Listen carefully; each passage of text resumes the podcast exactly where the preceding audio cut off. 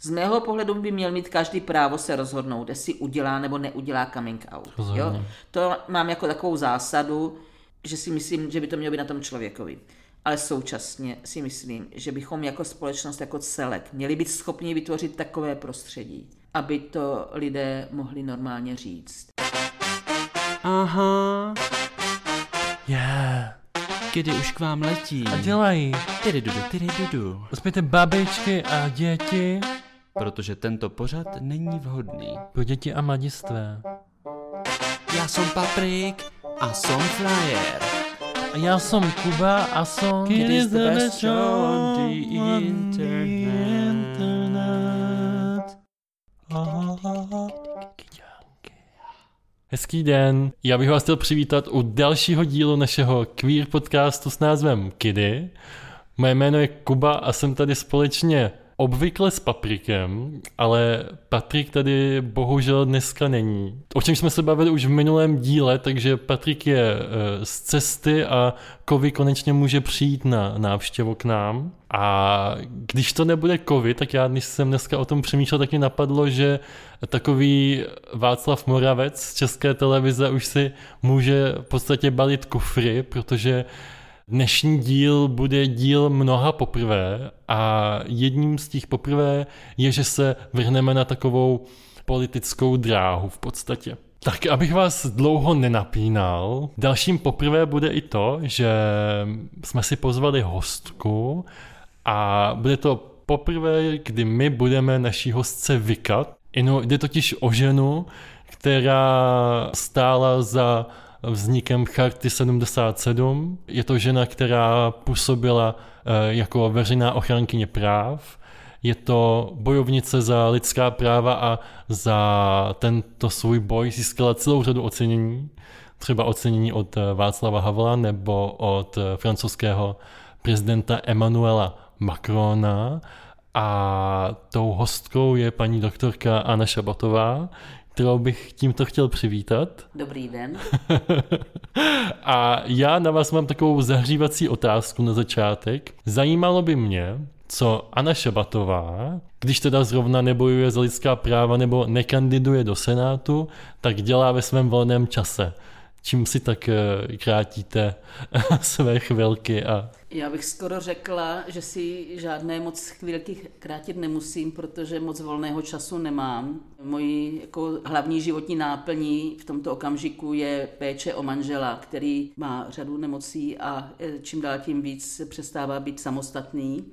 Ano, někdy mezi tím jsou také chvilky a ty se snažím využít ke čtení, k učení angličtiny v tuto chvíli, což není jistě celoživotní hobby moje, to bych už uměla. A taky, když je to možné, tak si jdu ráda zaplavat. Oh, máte nějaké... A kdyby to bylo možné, tak bych chodila hrozně ráda na houby, ale to si teď vlastně nemůžu dovolit, protože to je na moc času odejít z domova. My s Patrikem tady normálně taky chodíváme plavat společně. Je to naše aktivita, díky které jsme začali natáčet náš podcast, protože když jsme chodili na ten bazén, tak jsme se mezi sebou bavívali a strašně jsme se u toho nařechtali. A já jsem řekl, to musíme nahrávat. A kdo by to byl, tehdy řekl, že při té naší cestě na plavecký bazén ponávka způsobí to, že jednou tady budu sedět s bývalou veřejnou ochránkyní práv Annou Šabatovou. Já bych to teda rozhodně neřekl. Já jenom pro naše posluchače bych strašně rád zmínil, že jsme tady malinko poupravili studio bez Patrika a vy jste byla tak hodná, že jste se posadila na matraci přede mnou a udělali jsme vám zázvorový čaj. Zajímalo by mě, jak se cítíte. Máte, jste nervózní? Nervózní nejsem a teď se cítím velmi dobře, protože jsem už část toho zázorového čaje vypila a zahřála jsem se. A já poslední tři dny mám hroznou zimu. Je mi prostě velká zima, protože jsem se dobře neoblékla na své cestě do Brna. On málo kdo počítá s tím, že by někdy vyrazil na cestu do Brna, takže chápu, že úvahy nad tím, co, co si obléknou, tak už jsou úplně, úplně mimo. Když si v rychlosti zhrneme váš život, tak mě tam hrozně zaujal jeden okamžik a to ten, že vy jste během studia na vysoké škole byla, byla zatč, zatčena, byla jste odsouzena, dokonce jste strávila nějaký čas ve vězení za to, že jste se podílela na uh, letákové akci a za šíření samizdatu. Jak jste jako mladá žena vnímala, že vás společnost trestá za něco, co vy sama chápete jako správný? Já jsem vyrůstala v padesátých a v šedesátých letech. I zpětně viděno vnímám šedesátá léta jako poměrně liberální, i když v jiném slova smyslu, než to chápeme dnes. Například v tehdejší komunistické straně konzervativci byli takoví ti, co nechtěli vůbec nic měnit oproti třeba k těm padesátým letům, a liberálové byli lidi otevření, kteří si uvědomovali, že komunistická strana vládne na základě síly, a věděli, že se musí měnit oni, respektive ta komunistická strana. To je ten dobový kontext, ale já jsem se v těch šedesátých letech necítila nesvobodně. A právě v šedesátém osmém bylo mě sedmnáct let. Jsem se dozvěděla hodně o tom, co se stalo v padesátých letech, o tom, co je třeba v jiných částech světa, takže jsem si celý ten vývoj nějak zasadila do širšího kontextu a byla jsem takovou nadšenou podporovatelkou těch změn a začala jsem se velmi zajímat o to, co se děje ve společnosti. Četla jsem noviny pravidelně, to předtím ne. A proto pro mě bylo jako velikým zásahem a šokem to, co se stalo v srpnu šedesát osm, že tento vývoj, který jsem vnímala jako jednoznačně pozitivní, prostě byl přerušen. A to byla asi nejzásadnější událost v mém životě, která velmi nasměrovala potom ten další vývoj, protože já jsem cítila, že se já se s tím nesmířím. Nevěděla jsem úplně, jako co všechno vlastně mám dělat, co chci dělat. Ještě jsem v roce šedesát devět šla studovat na vysokou školu, ještě jsem se na ní dostala, ale o dva roky později můj mladší bratr šel také na vysokou školu a už se nedostal z jasně kádrových důvodů. Náš otec byl velmi angažovaný, představitel Pražského jara. Já jsem se vlastně přes otce zapojila do těch prvních opozičních aktivit. To znamená, že se začaly už psát nějaké analýzy, které nemohly vyjít nikde jinde. Už se rozepisovaly na psacím stroji a já jsem to třeba roznášela. A pak se eh, připravovala velká akce k volbám, eh, protože volby byly za toho minulého režimu každé čtyři roky, ale ty volby v sedmdesátém prvním byly po eh, sedmi letech, protože předtím ten čas vycházel na šedesát osm na podzim a oni ty volby neuspořádali, protože věděli, že by ty lidi byli ještě v takové atmosféře, že by nepotvrdili tu podporu tomu novému režimu závislému na Sovětském svazu. Takže odvážili se až po sedmi letech, v sedmdesátém prvním na podzim, a my jsme tehdy organizovali poměrně široce letákovou akci, kde jsme interpretovali to, že se pořádají ty volby s jedinou kandidátkou Národní fronty bez možnosti si nějak vybrat. Tak jsme vyzývali lidi, aby nešli k těm volbám a dali najevo, že nesouhlasí s tím, jak se ta politika vyvíjí po roce hlavně šedesát devět. Uh, jestli tomu rozumím správně, je to teda tak, že jste se zúčastnila tady těch akcí už s vědomím toho, že ten režim je v podstatě zrůdný, a počítala jste s tím, že může přijít ten, ten trest? Ano, teoreticky jsem s tím počítala. Já si pamatuju takovou scénku, kdy jsem v letě toho sedmdesátého prvního na koupališti s tatínkem a táta tam čet noviny a tam byl článek o odsouzení, trestním odsouzení skupiny Huberta Štajna a jeho společníků. A to byl první mně známý ukončený proces s lidma, kteří nějak začali být nepohodlný režimu. Ale věděli jsme tehdy, že už byli další lidé ve vazbě. Například jsme tehdy už měli ofotografovanou obžalobu proti inženýru Petru Úlovi a jeho společníkům. Říkám to schválně takhle, protože v uvozovkách inženýr Petr Úl se později stal mým manželem. Ale Tehdy jsem to ještě nevěděla. Takže věděli jsme, že už za tu aktivitu tohoto typu, kterou jsme obdobnou vykonávali my, může přijít sankce. Takže jsem to věděla, ano. Když jsem zmiňoval to, že jste bojovnice za lidská práva... Já to slovo tak strašně nemám ráda. Myslíte práva, anebo... Vůbec ten pojem mně se zdá být hrozně jako zužující mm. a jako formující mě někam, kde přece jenom si myslím, že jsem trošku košatější osobnost. Aha, dobře, takže když, když, to, když to změním, tak vy jste taková košatější osobnost. A zajímalo by mě, jestli tady ten pohled na svět, a teďka já nechci použít to slovo dobro a ani válku dobra a zla, ale určité etiky a morálky a důstojnosti, kterou podle mě se snažíte prosazovat, tak jestli je to něco, co jste měla v sobě od malička, nebo to je něco, co jste se až postupem života naučila a utvrdila se v tom? Určitě jsem to neměla od malička. Já myslím, že každý jsme nějak formován výchovou, dobou, v níž vyrůstáme a dalšími podněty. Já třeba jsem velmi, myslím, zpětně viděno, byla formována četbou. A to četbou třeba klasickou a třeba v, v útlejším dětství i četbou jako dobrodružnou. Já jsem milovala Májovky, kde samozřejmě spravedlnost vítězila, ale měla jsem třeba taky ráda knížku od Antonína Zhoře Marie, Tvrdohlavá Marie, což byl příběh Marie Curie Sklodovské.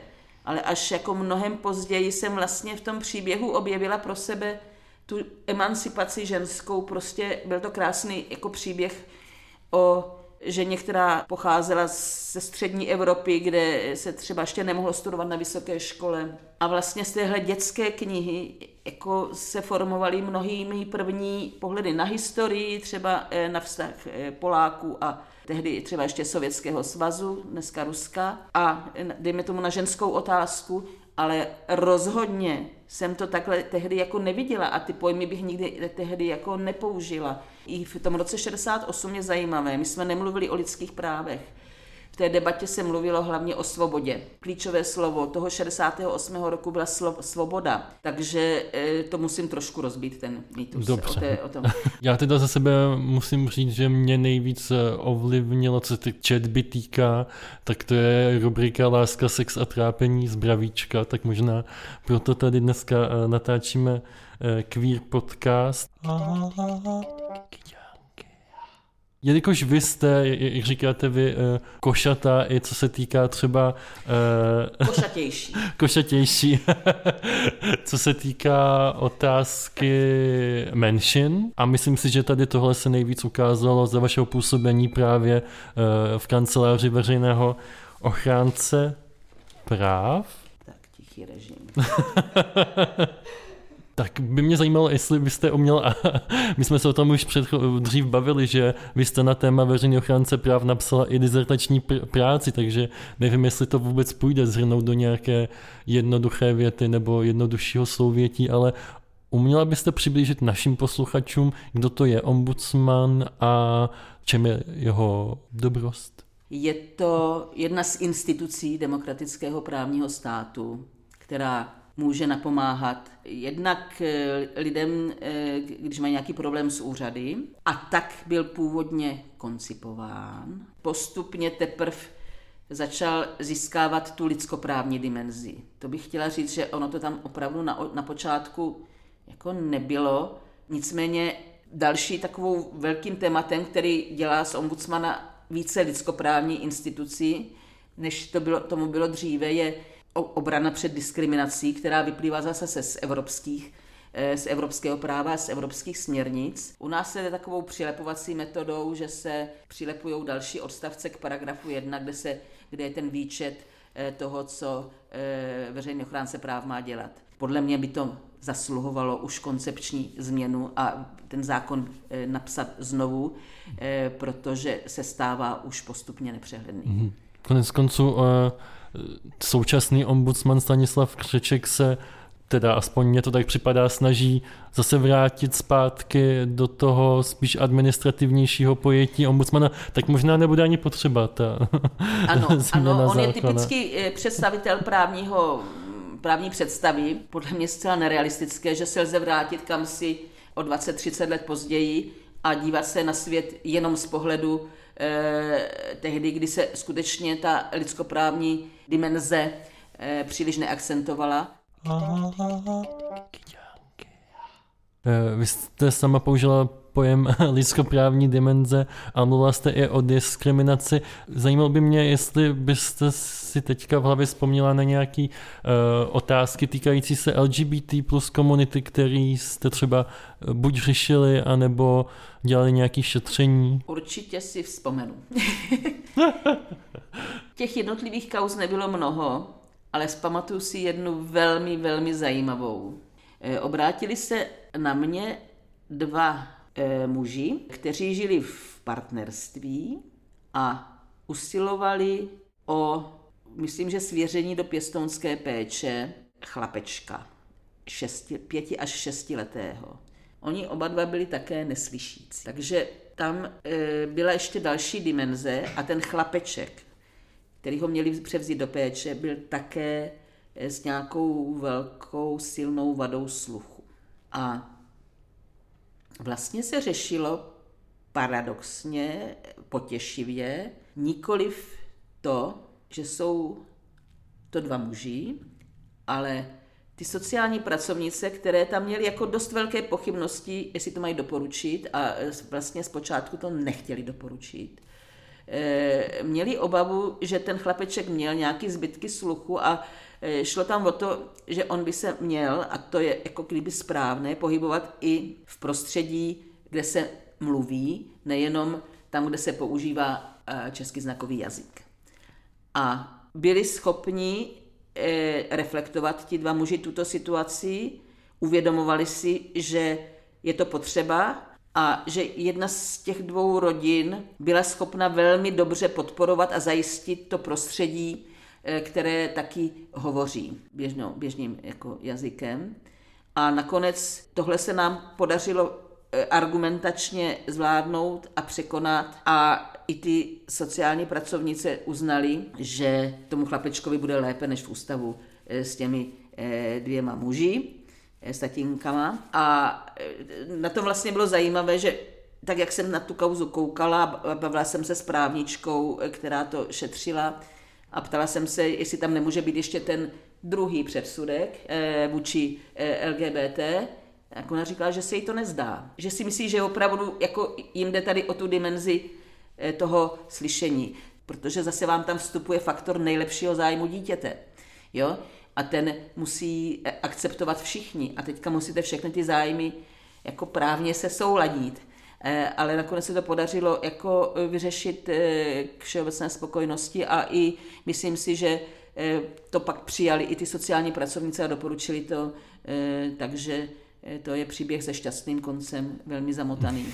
Já bych jenom našim posluchačům připomněl, že my jsme natáčeli epizodu s dvěma registrovanými pěstouny, kteří si vzali taky chlapečky, co měli několikanásobné handicapy, takže když vás to zajímalo, tak určitě si to poslechněte. A vy jste ještě chtěla říct něco o tom šetření nebo o tom, jak jste... Ano, tohle byla kauza prostě, ano. Takových jako...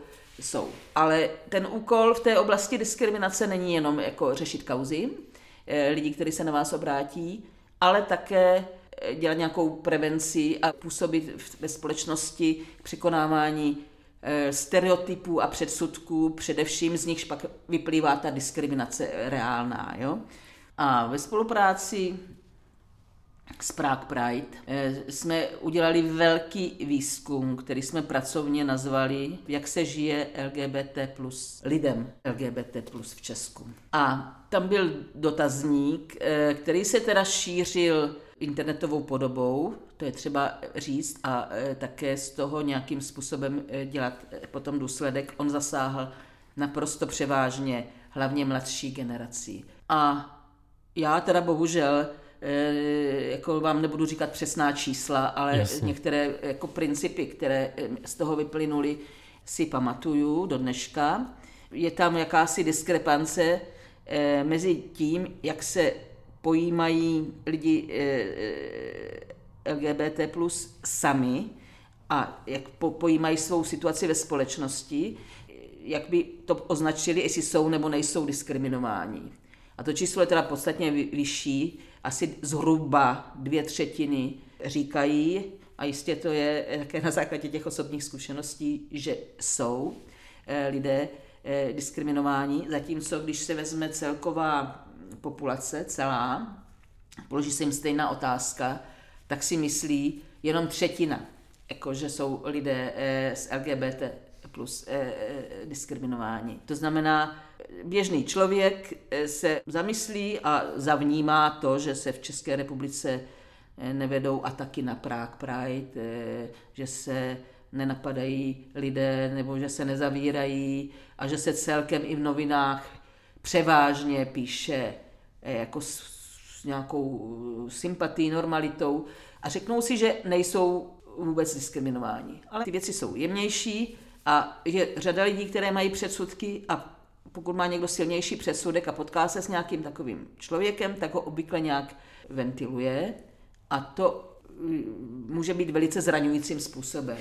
A právě vypovídali, že ve školách, středních i vysokých, na pracovišti se cítí ne vždy komfortně a někdy jsou to jako méně zjevné formy, jako blbý poznámky na adresu těch lidí, který, ty, který je vypouštějí z úst, si prostě nejsou z toho do, do, domyslet, že můžou být velmi zraňující. A vůbec jim nepřijde, že by třeba nebyli tolerantní. Hold, jako...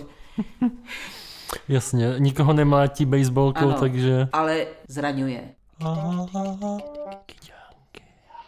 Já, když si uvědomím nějaký svůj vztah k L G B T plus komunitě a, a sám jako gay, tak mi přijde, že jsem si hledal cestu chvíli, že nejdřív tam bylo u mě takový to jako popírání, pak jsem hrozně neměl rád L G B T plus komunitu, protože jsem měl pocit, že na nás hážou špatný světlo ti gejové, co jdou na Prague Pride a hledal jsem si tu cestu k ním až dneska v podstatě do, do takové úplné adorace, ale zajímalo by mě, jak jste to měla vy. Měla jste třeba vy v rodině nějakou osobní zkušenost s někým anebo mezi přáteli? Já jako...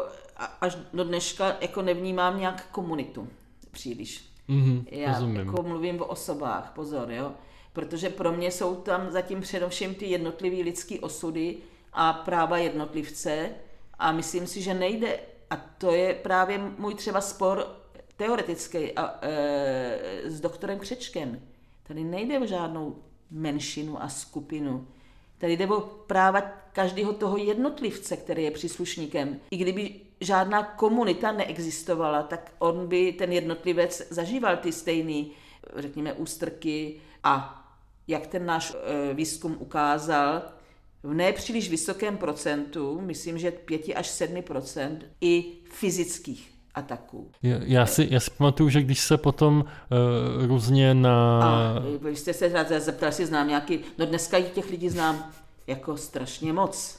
A je to pro mě další jako důkaz toho, že to, když jsem jich před třiceti pěti lety znala velmi málo, takže to nebylo proto, že by ti lidé nebyli, ale že nebyli zjevní, že, ne, že v té společnosti si netroufli před rokem osmdesát devět vystupovat veřejně a říct, já jsem e, gay a už vůbec ne, já jsem lesba. Jako, e, když tak tu dobu se snažím jako rekonstruovat v hlavě, jsem asi znala jedinou ženu, o které jsem tušila, že je lesba. Samozřejmě ti lidé se scházeli, chodili do konkrétních barů, e, kde věděli, že najdou jako lidi e, e, stejně e, žijící. Ta subkultura existovala, ale byla pro běžného člověka neviditelná. Já třeba jsem znala jméno psycholožky, doktorky Bártové, tady z Brna, protože jsem, můj otec kdysi vedl katedru psychologie a její muž byl taky psycholog, tak já jsem ho znala takhle. Ale až na nějaké výstavě, třeba před deseti lety jsem viděla, že ona založila jednu z prvních terapeutických komunit pro geje a lesby. Už jenom tím, že jako s tím tématem někdo pracoval a poskytoval nějakou podporu těm lidem, jako bylo velká věc a tohle to možné bylo i v tom minulém režimu, ale neděly se ty věci veřejně a vůbec se nemluvilo o právech, jako řek, jo. Já jsem se pohybovala v liberálním prostředí. Měli jsme kamaráda, který byl a je gay a byl integrální součástí té naší komunity, ale nemluvilo se o tom. Prostě se o tom nemluvilo. My jsme to všichni věděli, ale nikdy jsem, já jsem se s ním o tom nikdy nebavila. Mhm. A bavili jsme se o tisíci jiných věcech. Teď je otázka. V tom prostředí to nehrálo žádnou roli. Ale myslím si, že se nutně musí projít fází, kdy ti lidé veřejně řeknou, jako, nebo se přihlásí ke své orientaci, aby se třeba došlo pro, do fáze, kdy to nebude hrát už vůbec žádnou jako, e, roli a nebude to mít další důsledky. Mm, to, to, to mi přijde osobně jako uh, ideální. Já teda se musím přiznat, že mám trošku podobný pocit i, a teď možná to je jenom moje domněnka, i z, obecně z toho právnického prostředí, že tam celá řada lidí je právě ne v nějakém utajení, ale že se o tom zásadně nemluví a dokonce znám celou řadu případů, kdy lidi cíleně o tady těchto věcech nemluví, nemají pocit, že by jim to třeba bránilo v nějakém kariérním růstu. Ano, já, já myslím, že to tak je a svědčí to o tom, že té společnosti ještě pořád to může způsobovat problémy a způsobuje a vede to k této zdrženlivosti. Z mého pohledu by měl mít každý právo se rozhodnout, jestli udělá nebo neudělá coming out. Jo? To mám jako takovou zásadu, že si myslím, že by to mělo být na tom člověkovi. Ale současně si myslím, že bychom jako společnost, jako celek, měli být schopni vytvořit takové prostředí, aby to lidé mohli normálně říct. Mm-hmm. Jako jsem ráda, že v kanceláři veřejného ochránce práv pracovalo několik lidí s jinou orientací a e, věděli jsme to. Mm-hmm. Jo? A jako řekli to. Ne, že jsme to věděli, ale oni to řekli. Bylo tam, řekněme, natolik příznivé prostředí, že to říct mohli. My jsme se bavili o tom vašem šetření mezi, mezi, mezi výzkumné šetření. výzkumné šetření. A já si pamatuju, že když to potom zveřejnilo na různých zpravodajských webech, tak třeba konkrétně tady tuhle, tuhle zprávu, ale já osobně mám pocit, že v podstatě každý váš krok potom vyvolal velmi až nenávistnou reakci na internetech. Teď si jenom zeptám, jestli si toho jste vědoma, abych tady třeba něco úplně neprozradil. S tím skoro ani nesouhlasím. Aha, on dobře. Určitě e, některé ty pro, e, moje počiny vyvlávaly. E, jako nezdá se mi, e, já tím, že nesleduju ty sociální sítě, mm-hmm. e, tak e, jsem ten dojem neměla. Jako celkově. My jsme to i pak publikovali a nějak to média převzali a takový ty běžný jako e, kanály, které jsou k tomu mm-hmm. určeny, to znamená média, se mně zdá, že nějak nenávistně nereagovali, ale jako určitě někde pod nějakýma článkama o tom se ta nenávistná věc, jako ty nenávistné projevy projevily. Já si myslím, že to je z důvodu psychického zdraví docela jako e, dobrý. Mm-hmm. E, vypustit to vypustit na těch internetech. To. Ale já neříkám, že mě mají všichni lidi rádi, že mě mají všichni lidi stejně rádi a že některým lidem nevadí některé mé názory. Mm-hmm. Ale myslím si, že ten celek jako ostatně to se dozvíme, jak bude velmi brzo. Přesně tak. Ale, ale k tomu se ještě dostaneme. Já totiž bych měl na vás ještě, jestli můžu. Myslím si, že bychom se neměli řídit podle toho nejhoršího, co na tom internetu lze, lze nalézt. Rozhodně, rozhodně. Já jsem totiž asi dva díly zpátky tady v našem podcastu oznámil svoji kandidaturu na prezidenta v roce dva tisíce čtyřicet a jako takové hlas, hlavní heslo svojí kampaně jsem řekl, že hlas dostanou úplně všichni. A, tak, a vypsal jsem si některé ty uh, nenávistné otázky, které právě byly pod články, které se týkaly toho výzkumného šetření. A říkal jsem si, že byste mohla těm lidem odpovědět na ty jejich otázky, že bychom udělali takové rychlé kolečko, odpovídáme i lidem, co nás nemají rádi. No a můžeme to zkusit. Dobře. Tak pan Petr Klein psal: hoďte na ní síť. Proč tato paní propaguje sodomii? Tak paní Šabatová, proč propagujete sodomii? Já nepropaguju sodomii. Dobře, tak doufám, že to panu Kleinovi bude stačit. Pak tady máme další otázku od pana Václava Zibara. A ten píše: co tato osoba pronese, to by se mělo vepsat černou křídou do komína. Co si tato, tato persona myslí? To je asi dost těžký. Víš, co... tak ať si koupí černou křídu a napíš. Dobře, a pak mám ještě jedno. Pan Jiří, Jiří Bártu píše: nikdo by si L G B T plus lidí ani nevšiml, kdyby jim, a teď se omlouvám za ten výraz, cituju, kdyby jim Šabatice nedělala takovou reklamu. Kdo ji asi platí? Tak paní Šabatová, kdo vás platí? Český stát, rozpočet, veřejný ochránce práv má vlastní rozpočtovou kapitolu. Jinými slovy, i konkrétně pan Jiří Bártu, který podal tu otázku, tak vás v podstatě platil. Ano, a je to tak dobře. Všichni, jako, kdo se setkají s nějakou nespravedlností, do níž může teda veřejný ochránce práv zasáhnout. A to včetně lidí, kteří se třeba jindy projevují jako e, zlé a netolerantně, tak když pan Bartl bude mít problém, já nevím, třeba s řidičákem a bude v právu, tak se ho taky zastanu. Vynikající. Ale abychom nebyli jenom u těch, u těch nenávistných, hrozně moc lidí vás teďka podpořilo, protože vy kandidujete teďka v těch volbách, co přichází do Senátu. Mezi jinými vás podpořili třeba senátorka a bývalá ústavní soudkyně Eliška Wagnerová, Karel Schwarzenberg, Svatopluk Bartík, který se třeba postaral o, nebo angažoval v rušení hazardu, nebo skvělá novinářka Apolena Rychlíková. Zajímalo by mě, pro lidi jako já, teďka jsou na YouTube populární taková videa, kde se odborníci snaží vysvětlit lidem různých věků, třeba pět let, dvacet let, čtyřicet let, různé vědecké koncepty, jako je třeba gravitace nebo kvantové počítače.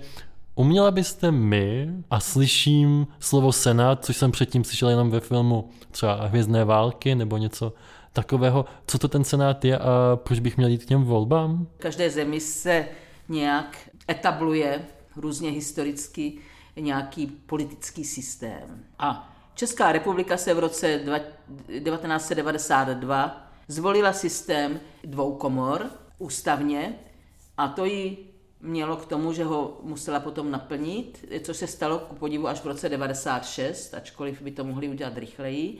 Není celkem tajemstvím, že Václav Klaus nebyl rád a protože byl předsedou vlády ty roky, tak se to tak trochu odkládalo. Máme dvoukomorový systém a vede k větší stabilitě, je třeba říct, a zejména tak, jak je u nás konstruován, a to je velmi dobře, že se do každé z těch komor volí jinak. My jsme se vydali touto cestou a já se opakovaně přesvědčuji o tom, že je to dobře a dlouhodobě se nám vygenerovala v Senátu poněkud jiná, kom, eh, poněkud jiné složení. Je to i způsobem volby způsobeno, že je víc důraz na osobnosti a Senát přece o něco lépe dospívá k nějakým jako konsenzuálním rozhodnutím. Další věc, kterou Senát jako celek může udělat, když se sevřene sedmnáct senátorů, dát návrh k ústavnímu soudu na zrušení nějakého zákona. A pak bych chtěla ještě poukázat na takovou méně viditelnou, ale druhou velmi e, důležitou roli Senátu, e, jaké, jakési pojistky chyby. Protože za těch šest, dvacet čtyři let, co Senát existuje, asi šest set zákonů vrátil Poslanecké sněmovně. A vrátili s nějakým návrhem na nějakou změnu, která třeba nebyla velká. A zhruba v polovině těch případů uspěl. Takže je to ještě taková jako oprava proti lidské chybě, i když ten proces v té sněmovně je poměrně komplikovaný a měly by se ty věci vydiskutovat jako správně a tyhle ty věci odhalit při práci ve výborech především, tak se to ne vždycky děje. Takže to je druhá věc i pro ty lidi, pro který třeba se nezdá být důležitý, že se ne, nemůže tak snadno měnit ústava a by to mohlo být argument, mm-hmm. že se tam opravdu objevují ještě mm. další uh... jako, uh, nedostatky. Ano, senát v podstatě funguje jako taková pojistka. Ano, říká se jednak pojistka demokracie, to je to jsou ty velké věci, že nemůžete měnit ústavu a e, třeba zasahovat do soudnictví e, tak snadno, ale taky pojistka před lidskou chybou. Jasně, ta, jasně. Běžná. Zajímal by mě třeba až konkrétní postoj. Teďka už v podstatě mnoho let v poslanecké sněmovně leží návrh na změnu zákona, který by případně umožnil uzavírat manželství stejnopohlavním párům. Jak vy se k tomu stavíte, kdyby takový zákon byl schválen, tak vy byste ho podpořila? Ano, kdyby přišel do Senátu, tak bych ho podpořila. Zajímalo by mě ještě jedna věc. My se tady obecně v tomto podcastu bavíme i o jakési sexuální výchově a já jsem zaznamenal, že jste kolikrát říkala i to, že byste do učebních osnov zařadila určité otázky a možná jsme se o to i trošku dneska nakousli, tak stále to platí, že byste podporovala tu různorodost tady těch názorů v téhle otázce, už třeba v těch učebních osnovách? Určitě si myslím, že by e, citlivým způsobem ty věci měly být e, zapracovány jako do e, učebních materiálů. Mm-hmm. A potom na vás mám ještě poslední otázku dnešního povídání. E, já jsem četl na vašich stránkách internetových, že pro tu dráhu senátorky nebo těch voleb jste se rozhodla, protože jste cítila jednak, že ta vaše role ve veřejném životě ještě třeba neskončila, že byste se chtěla na něm podílet i trochu dál. Tak mě napadlo, přemýšlela jste třeba někdy o pozici prezidentky?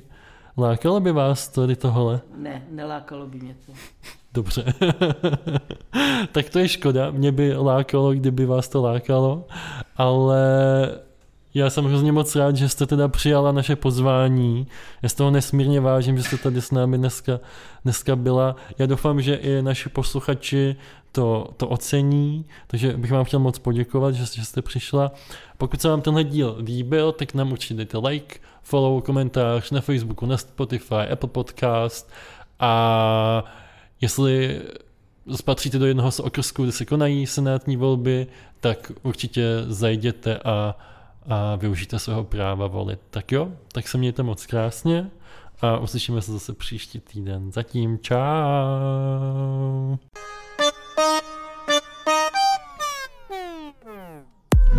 Už to skončilo. Co jako skončilo? Um, kde tady dám uložit? Ty jsi to jako nahrával? Stejně to nikdo neposlouchá. Nebudeš to dělat. Tak už se můžeš obliknout.